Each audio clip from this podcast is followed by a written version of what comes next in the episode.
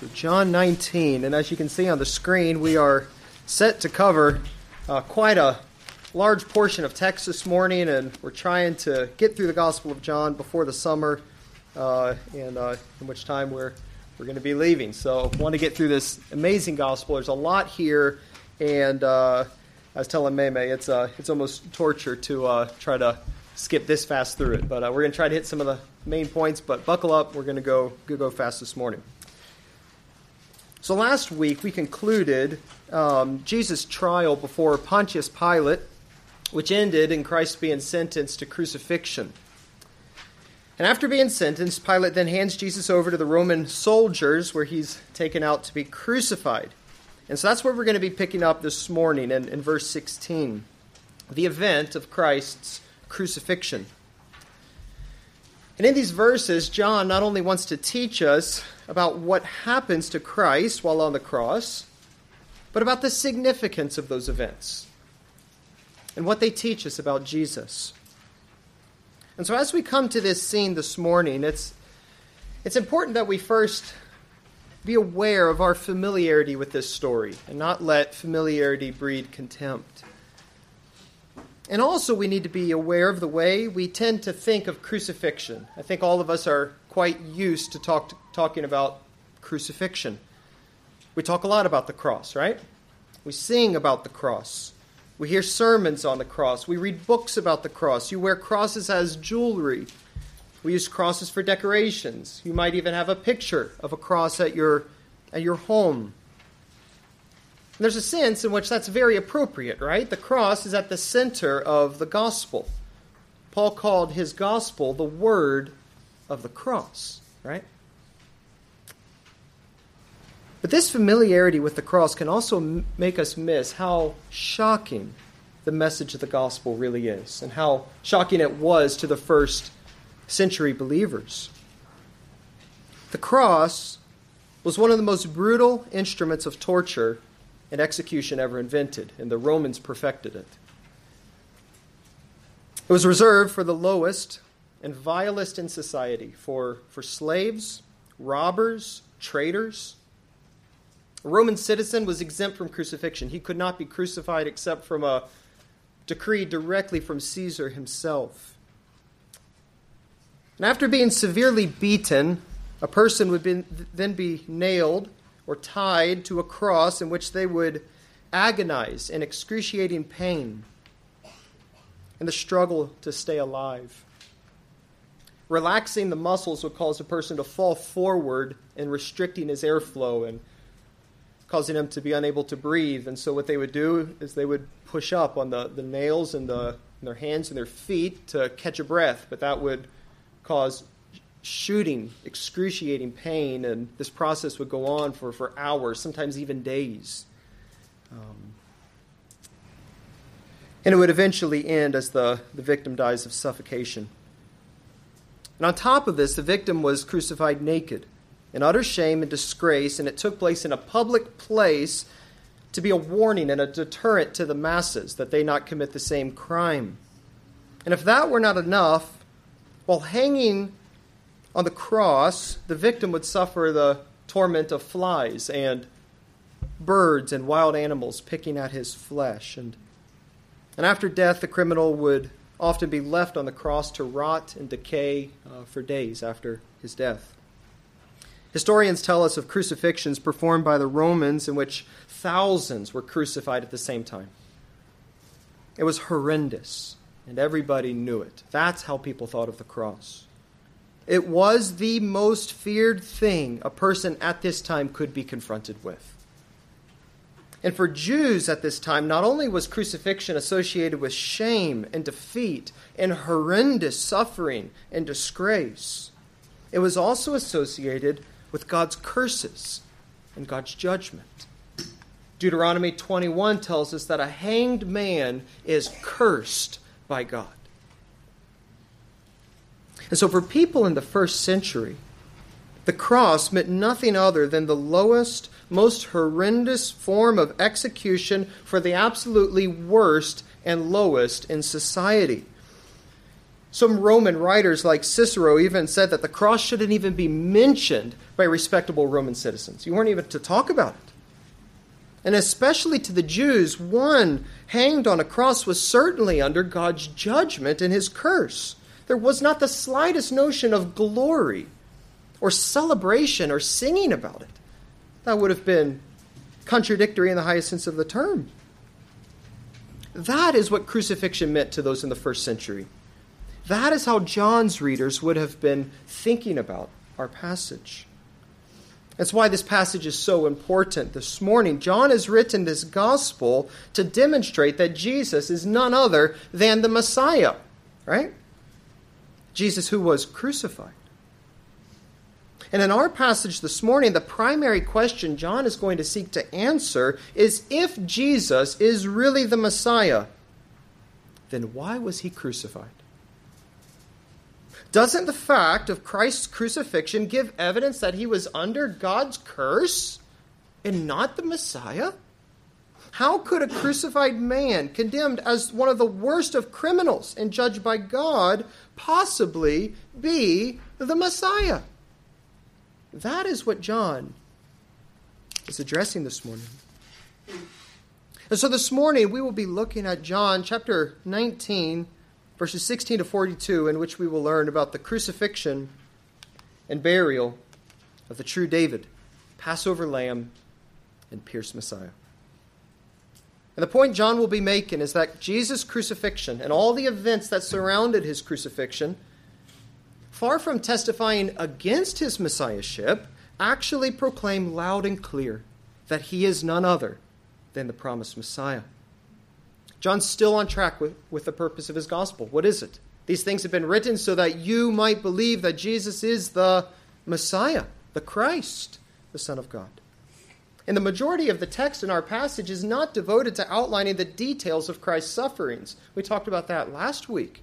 But it's about the fulfillment of Scripture in his sufferings and how what happens to him is exactly what we should expect to happen to the Messiah. And there's more. Because his cross not only authenticates him as Messiah, but through the cross, Christ was triumphing and accomplishing the complete redemption of his people as the true king. So let's look. We're going to look at the crucifixion of Christ, and then we will conclude very quickly with the burial of Christ. So in verses 16 to 37, we get the crucifixion of Jesus Christ, the identification of Jesus as the true Messiah. And the scene begins in verses 16 to 22 by telling us that with, with, with, this setting of Christ's crucifixion, which proclaims his messiahship. So look at verse 16 with me. So he delivered him over to them, that is, the soldiers, to be crucified. So they took Jesus, and he went out bearing his own cross to the place called the place of the skull, which in Aramaic is called Golgotha. There they crucified him, and with him two others, one on either side, and Jesus between them. So soldiers here take Jesus after he is sentenced, and this is where Jesus would have received the severe beating, which we talked about last week, the verberatio in Latin. Um, it's when he would have been beaten to a, to a bloody pulp. And then he's given the crossbeam, which he would have carried out to the place of execution just outside the city, and he would have been hoisted up on that crossbeam to a vertical beam that was already established in the ground there. And I think what John wants us to see in these verses is what he's been emphasizing throughout his whole gospel is the perfect obedience and submission of Christ. I mean, just, just look at the verses. They took Jesus and he went out bearing his cross perfect submission to his mission which was given to him. No fight, no struggle, no resisting, just complete submission to the will of the Father, going to the worst suffering possible. And he's led out to a hill outside of the city where all crucifixions were performed, and the hill's called Golgotha, meaning the place of the skull. And he's crucified between two others the other Gospels tell us that these men were robbers or insurrectionists. They were guerrilla warriors enemies of the Roman Empire, just like Barabbas that we saw in the previous passage. And, and I think John here probably wants us to pick up on another allusion back to Isaiah 53. The servant king, we are told, was numbered with the transgressors. The innocent servant king would die as a substitute for his people, and as such, he would be condemned along with transgressors, people who were guilty of crimes that he was not guilty of. That's exactly what's going on here. He was not a Roman insurrectionist, but he's crucified with them as though bearing the same punishment of them, suffering the punishment that they and we deserve. And that's what he is doing here. Well, John now continues to describe this setting of Christ's crucifixion by, by telling us next about this, this placard which Pilate wrote and hung on Christ's cross. Look at verse 20. Many of the Jews, I'm sorry, verse 19. Pilate also wrote an inscription and put it on the cross. It read, Jesus of Nazareth, King of the Jews. Many of the Jews read this inscription, for the place where Jesus was crucified was near the city and it was written in Aramaic and Latin and in Greek. So the chief priests of the Jews said to Pilate, Do not write the king of the Jews, but rather, this man said, I am king of the Jews. Pilate answered, What I have written, I have written. So it was customary that the crime of a convicted criminal was written on a, on a tablet or a, a placard, and it would be hung around his neck during the time that he's carrying the cross out to his crucifixion, so everybody could see just what he is going out to be crucified for. And then once there, it would be fastened above, above his head. And it was meant to be a warning and a deterrent to the masses not to commit the same crime. Crucifixions often took place right beside the major roadways where lots of people would be, and that's exactly what our passage tells us here. John says it was also written in three languages Aramaic, the language of Israel. Greek, that have been the lingua franca of the Roman world, the common language, and Latin, the language of the Roman soldiers. So Pilate is essentially saying, he's putting this here so all the people of Israel can look up and see it, and essentially to the whole world, saying, Behold the fate of anyone who claims to be king as opposed to Caesar.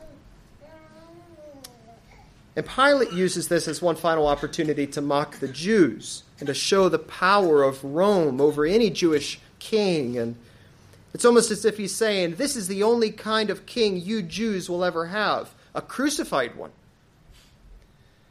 And yet, an even more irony, right? Pilate writes a message better than he realizes. For Jesus is the true king of the Jews, and he is triumphing in his cross as the king. And just as the message was written in three languages, the message of Christ's kingship and crucifixion is a message for the whole world, John is telling us. Well, the Jewish leaders don't like this very much. They asked Pilate to change the inscription to indicate that Jesus was just a pretender. He was not really their king. But Pilate won't back down from an opportunity to, to humiliate the Jews. And, and so, in God's providence, it stays written just how he wrote it the reason Jesus is crucified is because he really is the King of the Jews. And that's what is being proclaimed here. One commentator wrote this The crucified one is the true King of all. Because it is he who is stretched on the cross, he turns an obscene instrument of torture into a throne of glory and reigns from the tree. John is telling us here that Christ was crucified as the obedient Son, the suffering servant, the true King of the Jews. The wretched cross becomes his throne of glory from which he reigns to save his people and set up his kingdom. And that's a message for the whole world, John says. So that's the setting of Christ's crucifixion and how it sets the stage to proclaim Christ's messiahship but now we come to verses 23 to 37. The fulfillment of Scripture at the cross of Christ testifies to his messiahship. And this is by far the largest of the sections. And it's held together by this theme of fulfillment that runs through through all the verses. And in it we're going to receive four Old Testament quotations or allusions which demonstrate that what Christ experiences is exactly what the Old Testament anticipated would happen to the Messiah. It's actually what authenticates him, and it's from his cross and sufferings that we're going to see he becomes the very source of life and salvation for all of his people. So let's look at these one at a time. First, Christ is identified as the ultimate Davidic king in verses 23 to 24. Verse 23 When the soldiers had crucified Jesus, they took his garments and divided them into four parts, one part for each soldier, also his tunic. But the tunic was seamless, woven in one piece from top to bottom. So they said to one another, Let us not tear it, but cast lots for it, to see whose it shall be. This was to fulfill the scripture, which says, They divided my garments among them and for my clothing they cast lots. So the soldiers did these things. So we discover here that four soldiers were involved in Christ's crucifixion. And part of the crucifixion, the process, was the stripping of the criminal, the very last of his possessions, which were his clothes, and then hanging a naked victim in a public place as a form of utmost humiliation. And here the soldiers divide his clothing up between the four of them. So the, the clothing probably included his robe, his belt, his sandals, and a headpiece. And it would have been divided to each of the soldiers. But Jesus also had a tunic, we're told. Now, a tunic was a common piece of clothing at that, at that time. It was a long undergarment worn next to the skin under the, under the robe. And John tells us that it was seamless, it was woven from, from one piece. So the only way then to divide this tunic up between the four soldiers is either by ripping it into four pieces. But if you do that, the whole thing will be ruined and it would be worthless. And so instead, they gamble for it to decide whose it's going to be. But John says that they did that so that Scripture might be fulfilled. Now, that's a purpose clause. They did that so that Scripture would be fulfilled. Now, whose purpose is that? Well, obviously wasn't the Roman soldiers' purpose, right? They're clueless of the Old Testament. They're clueless of any idea that this man is Messiah or what Messiah is. They have no intent to fulfill Scripture. But this is God's purpose in and through their action. Throughout this chapter, the, the providence of God is just woven through everything. God's plan is continually being fulfilled and what unwitting participants do. Look at the end of verse 24. It says, So the soldiers did these things. John is saying that these things the soldiers did were primarily because it was written. Even though they were ignorant, under God's supervision, they were unwittingly fulfilling his very plan and purpose. So, what is that plan? What is the fulfillment? Well, look at verse 24. This was to fulfill the scripture. Well, which scripture? Well, specifically Psalm 22 18. They divided my garments among them, and for my clothing they cast lots. Now, to give us a better grasp on what John means by these things fulfilled scripture, we need to think back to Psalm 22 in, in, in general, and we don't have time to go there. I wish we did. But we need to understand the original context of that psalm. This is a psalm of David, and it's a lament of an innocent sufferer, the Davidic king, who is rejected and afflicted by his enemies. And yet he is faithfully trusting in the Lord for his vindication and deliverance. And David in this psalm uses this symbolism of, symbolism of, a, of an execution scene with his hands and feet being pierced in verse 16, and his clothing being divided up between his enemies to, to highlight his suffering and his sense of abandonment. This psalm begins with David saying, My God, my God, why have you forsaken me? He feels forsaken and abandoned by God. And yet he remains dependent on God for his vindication. Now, in one sense, this is a psalm about David's experiences. It is not a straightforward prediction of things that are going to happen in the future. On one level, David has simply given himself as a model of an innocent sufferer for Israel. And yet, on another hand, there was the promise that one day God would send a final Davidic king. If you've been with us in the equipping classes to hear Tim teach through this, you would know exactly the implications. The true David, one of David's heirs, would come and be the one to fulfill all of God's promises, to restore all of God's creation purposes. And this psalm sets the expectation for that greater David. That when he comes, he would be treated no differently than David himself was treated. In other words, the major contours of the life of David become the pattern. You could say they're, they're the type of the greater David who is to come. If David suffered this way, the logic goes, how much more will the greater David, the final, the ultimate David, suffer in this way? And more than that, David in this psalm uses hyperbole, exaggerated language. Obviously, David's feet weren't really pierced and his hands weren't really pierced. He wasn't executed. So there's this, this exaggerated language in this psalm which causes us to look forward to the fulfillment of it in a greater, final Davidic king. And so in our text, G- John is demonstrating that what Jesus suffers is in perfect alignment with the experiences of David and fits perfectly the, ex- the expectations of what would happen to the great David. And what's amazing is that both lines of chapter 22, verse 18 are fulfilled. They divide Christ's garments and they cast lots for them. Both of them are fulfilled in what they do to Jesus. In other words, Jesus' sufferings do not discount him, but they actually authenticate him. He's the greater David, and he experiences the same sufferings of, of David, and sufferings that went beyond anything, actually, that David himself experienced. So that's the first thing John draws our attention to. Christ is identified as the ultimate Davidic king. Next, Christ is identified as a righteous son and the creator of a new family of disciples. Look at verse 25. But standing by the cross of Jesus were his mother and his mother's sister, Mary, the wife of Clopas, and Mary Magdalene. When Jesus saw his mother and the disciple whom he loved standing nearby, he said to his mother, Woman, behold your son. And then he said to the disciple, Behold your mother.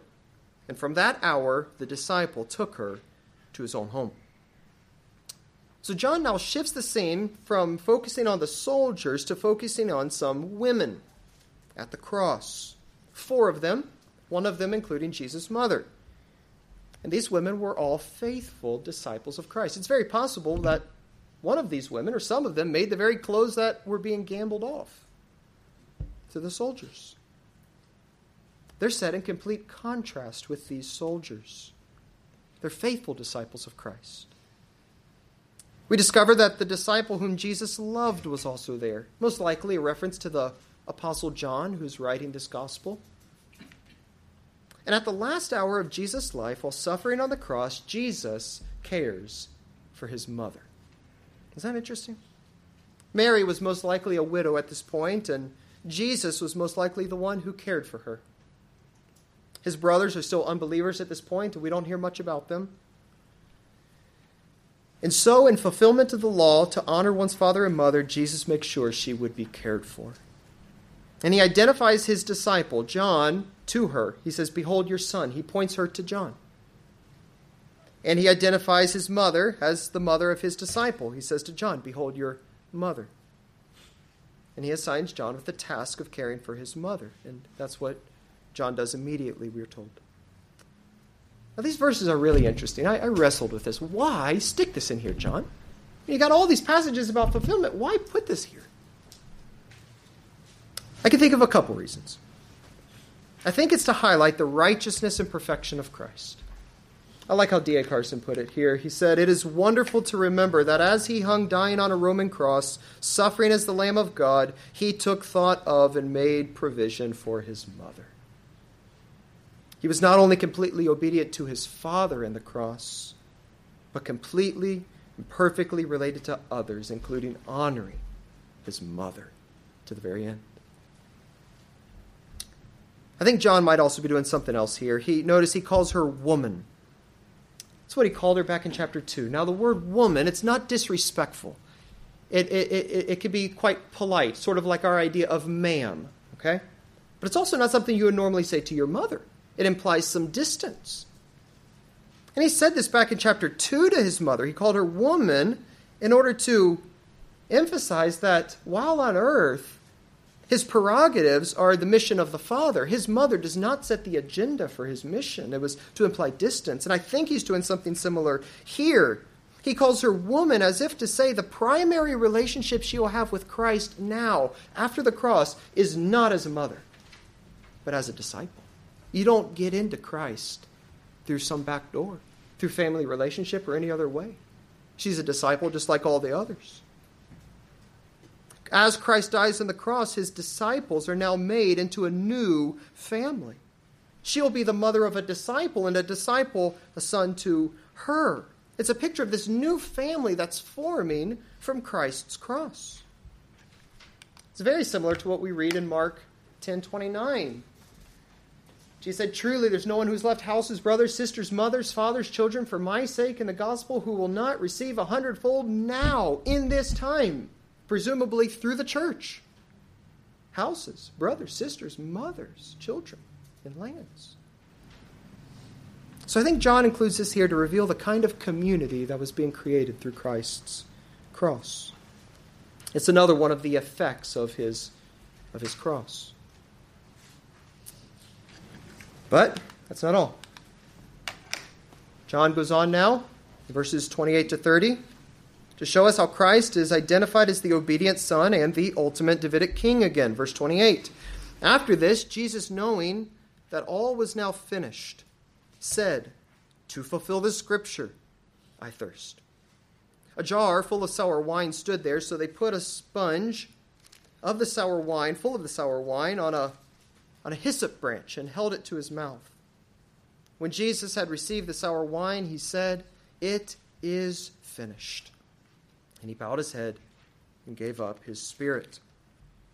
So these verses now take us to the very moment of Christ's death where Jesus says, I thirst. Now, thirst was a common part of suffering experienced on, on the cross.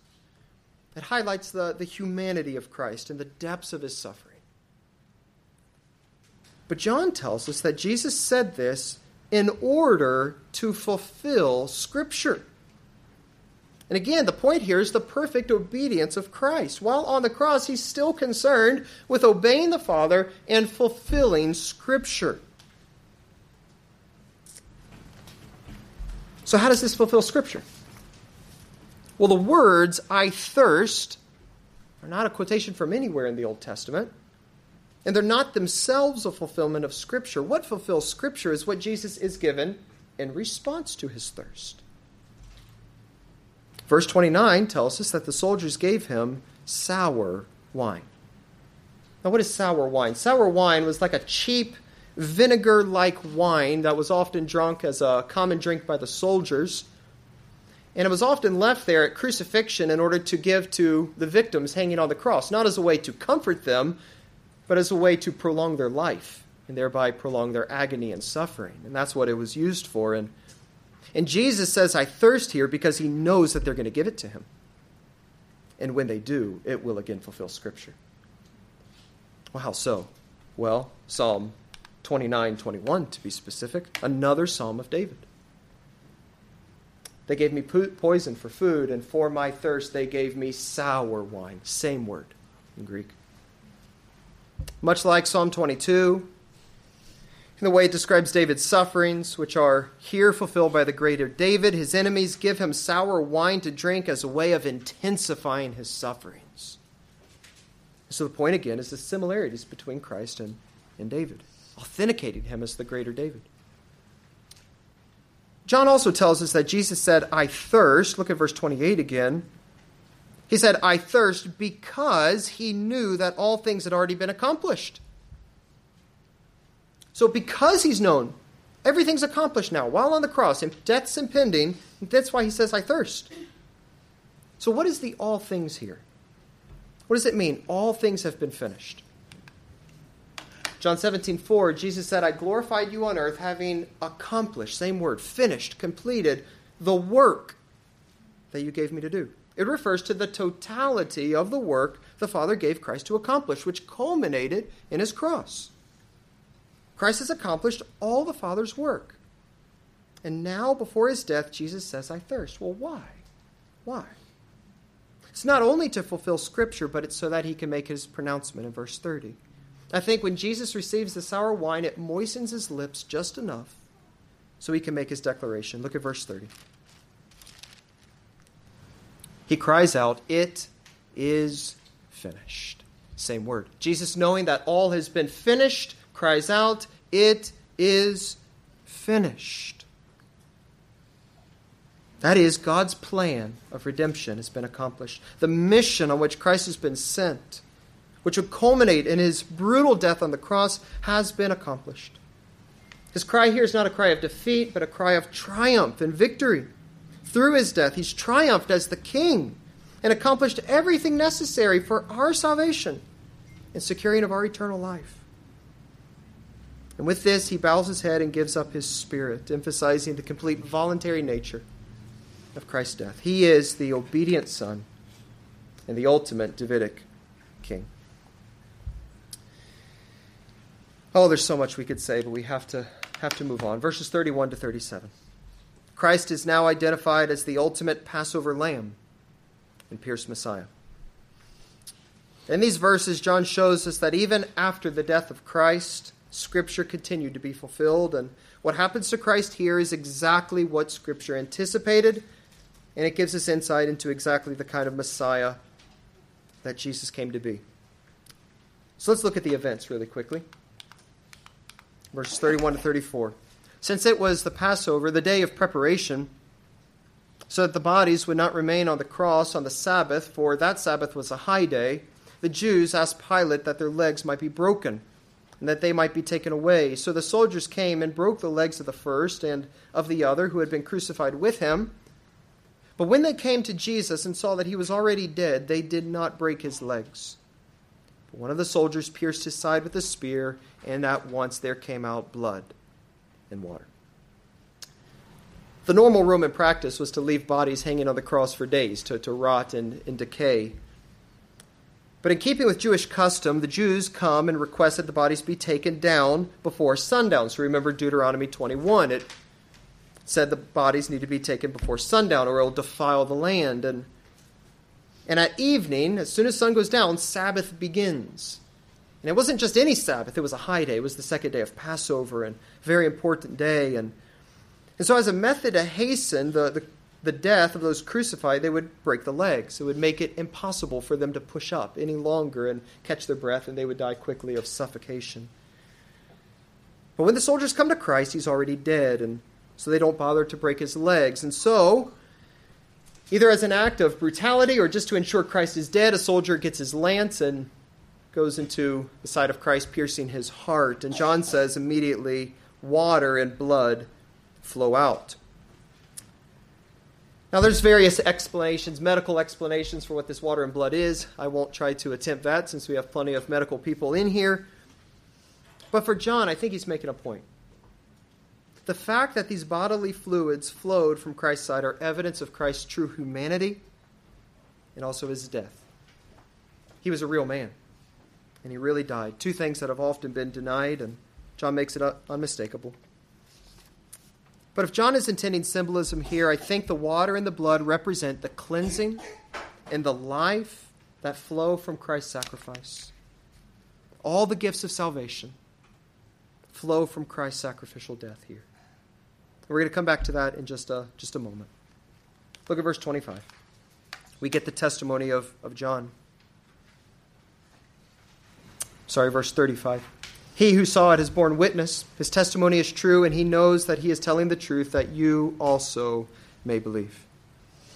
So, John has given us eyewitness testimony of the events of Christ's death to help us see how these events fulfill Scripture. John has seen the pierced side of Christ, and as an eyewitness, he has written a truthful record of these events so that we would see it through his eyes and believe rightly in Jesus and Because as we do, we receive the benefits of Christ's death as we do it. So that's why John's writing here. And, and so now he gives us the fulfillments. This is what he wants us to see. Not just the event, but how they what they fulfill. Verses 36 to 37. For these things took place that the scripture might be fulfilled. Not one of his bones will be broken. And again, another scripture says, They will look on him whom they have pierced. So again, the soldiers are unwitting instruments in God's plan, and they fulfill two more scriptures. And the first is fulfilled as they don't break his legs, and it's an allusion to Exodus 12 46 about the Passover lamb. It shall be eaten outside. Uh, I mean, it shall be eaten in one, in one house. You shall not take any of its flesh outside the house, and you shall not break any of its bones. Christ's death took place on Passover, and his death not one of his legs were broken to prove that as Messiah, he is the true and final Passover lamb, the Lamb of God who takes away the sin of the world. In his death, as Messiah, he suffers God's judgment in our place, just as the Passover lamb, and provides a new exodus for his people. There's one final fulfillment, though. John directs our attention to Christ's pierced side, and he quotes from Zechariah 12 10 about, he says, so that when they look on me, on him whom they have pierced. So much we could say here. We only have a couple more minutes. Say it like this Zechariah looked forward to a time when there would be a shepherd in Israel, the Messiah who would come, who would be pierced. He would be rejected by his people. He would be pierced through, and it would be God's plan and but the day would come when God would give repentance to his people, when they would look on the one that was actually pierced by them. And when by faith they look upon him, they will receive the benefits of his sacrifice, which we get in Zechariah 13:1. On that day there shall be a fountain open for the house of David to cleanse them from sin and uncleanness. I think John is saying here what's being fulfilled is not simply the piercing in Christ's side. What's being fulfilled is that John looked upon the piercing. And what's being fulfilled is as we look upon Christ being pierced through John's testimony and believe in Christ, this promise from Zechariah is being fulfilled. We are part of the believing remnant who looks on Christ, who is pierced in repentance, realizing that was my sin that pierced him. It wasn't just the soldier that pierced Christ, it was my sin. It was every one of us who pierced Christ. And as we look upon him by faith, we receive the benefits of his death. There's a fountain filled with blood, drawn from Emmanuel's veins, and sinners who pierced him, who are plunged beneath that flood, lose all their guilty stains. That's what's fulfilled. So, in these verses, John shows us how Old Testament expectations for a new David a final Passover lamb and a pierced shepherd are fulfilled in Christ. And all the benefits he's accomplished salvation, redemption, substitution are ours. By recognizing that he's our king, he's our Messiah, submitting to him as our Lord, recognizing it's my sin that pierced him, and depending on his sacrifice in my place. We have one minute left. John concludes by giving us the burial of Christ, and I'm just going to read this here for us as we conclude. After these things, Joseph of Arimathea, who was a disciple of Jesus, but secretly for fear of the Jews, asked Pilate that he might take away the body of Jesus. And Pilate gave him permission. So he came and took his body away. Nicodemus also, who earlier had come to Jesus by night, bringing a mixture of myrrh and aloes, about 75 pounds in weight. So they took the body of Jesus and bound it in linen cloths with spices, as is the burial custom of the Jews. Now, in the place where he was crucified, there was a garden, and in the garden a new tomb, in which no one had yet been laid. And so, because of the Jewish day of preparation, since the tomb was close at hand, they laid Jesus there. Just before sundown, as Sabbath is beginning, and once Sabbath is over on the third day, he'll rise again as the victorious Messiah who has conquered, for all to look upon him. that's where we will pick up again next time. Let me pray. Father, we thank you for Christ. What a Savior. What a King. None of us could do it. He fulfilled all righteousness, perfectly obeyed you, and satisfied your judgment in our place. Pierced by our rejection and our sin, and, and yet doing that for the salvation of the world, that all who would look upon him would have eternal life. Forgiven, cleansed, and brought into your new creation purposes. We love you. Thank you, Father, for Christ. Help us to love him and submit to him as our King and Messiah all our days and live for his glory alone. And it's in his name we ask all these things. Amen.